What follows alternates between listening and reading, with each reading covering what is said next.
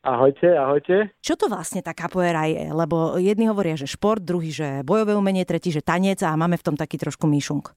Áno, je to pravda. Máme veľa nálepok, veľa ľudí si myslí, že sme tanečníci alebo sme nejakí hudobníci. V každom prípade capoeira vznikla ako vzdor proti utlačaniu, ako boj za slobodu niekdajších otrokárov za doby kolonizácie, keď portugalskí kolonizátori násilne odvliekali afrických otrokov na územie dnešnej Brazílie a tí nemali nič dovolené, v podstate okrem tvrdej práce a tak sa snažili kamuflovať do denodennej činnosti, to znamená nejaké tanečné rituály, nejaké náboženské prejavy, tak do nej sa snažili kamuflovať nejaký bojový systém, mm-hmm. bojový štýl, vďaka ktorému by sa dokázali jedného dňa vymaniť spod otroctva. Takže dá sa povedať, že sme najlepšie kamuflované bojové umenie. to je inak výborné. A môžu toto už aj detičky robiť? Hej, hej, samozrejme, musíme si uvedomiť, že prešlo nejakých 100 rokov odkedy táto kapoeira vznikla pod určitými podmienkami a vplyvom brazilskej kultúry, ktorá je teda veľmi temperamentná, vždy je sprevádzaná nejakými hudobnými prejavmi, e, hrou nástrojov, spevom, tak dneska je v podstate kapoeira národným brazilským folklórom. Takže keď sa pýta národný brazilský folklór, ktorý má prvky aj spevu, aj tanca, hry na hudobných nástrojov, bojového umenia, akrobácie, či môže niekto robiť, tak samozrejme áno, môžu to robiť všetci. Deti, dospelí, dokonca ľudia s rôznymi mentálnymi a fyzickými obmedzeniami. Najmladší cvičenci majú od tých 3-3,5 roka. Wow. Až poviem tak neutrálne, že do 99. Krásne. Ja som videla v takom filme kúsok tej kapoery, že viem si to predstaviť, ale pre ľudí, ktorí vôbec netušia, o čom hovoríme, vieš to nejakým spôsobom opísať, ako to vyzerá? Lebo ja viem, že oni tak robia také, ako keby spomalené e, nejaké ťahy bojové mi to prišlo. Áno, správne. Perfektný kaporista vie naozaj e, vedieť sa ubrániť, e, to znamená, že ovláda prvky sebaobrany, e, má vynikajúci stretching, je vymakaný, svalnatý, vie hrať mm. na nástroje, má rytmus, pozná portugalský jazyk, e, vie spievať, a kvantum ďalších vecí. To znamená, že Ideálny chlap naozaj... domov, počúvaj. áno, áno, áno. Aj variť. Hej, Aj variť, áno.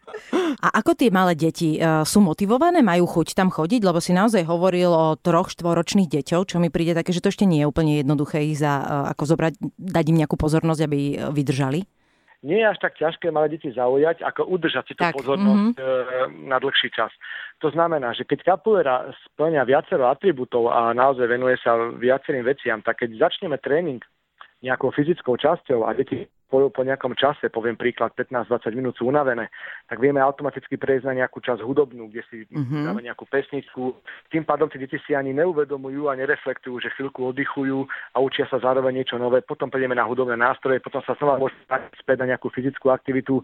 Tak ten tréning je natoľko rôznorodý, že tie deti odchádzajú z tréningu capoeiry, a majú pocit, ako keby zažili zároveň tréning gymnastiky, hudobných nástrojov, jazykový kurz, e, tréning sebeobrany a neviem čoho všetkého. Samozrejme Super. všetko v rámci limitov, ktoré Kapora ponúka. Posledné dve otázky mám na teba. Jedna je, že čo sa týka financií, či je to náročné, ako teda e, vyzerá možno nejaké cvičebný úbor, alebo ako to nazvať, či tam je niečo, čo vyslovene človek musí mať. Podľa mňa ste na boso, že? Že by si nás prilákalo bočením, vieš, keď už nie je na ten šport. Hej, hej. Určite to, čo možno minieme na cvičebný úbor, tak ušetríme na topánkach, pretože cvičíme na boso.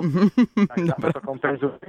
Ale ten cvičebný úbor spočíva v tom, že sme celí v bielom. Celý mm-hmm. v bielom je to z dôvodu tradície. Jedna teda, že biela symbolizuje nejakú čistotu a nejakú dokonalosť a teda e, má priestor v kapure, taký ten spirituál. Ale možno aj taký praktický, že správny kapurista sa dotýka zeme vždy iba určitými časťami tela. To sú dlane, chodidlá, hlavy. Uh-huh. A to sú všetko časti tela, ktoré sú nepokryté odevmi.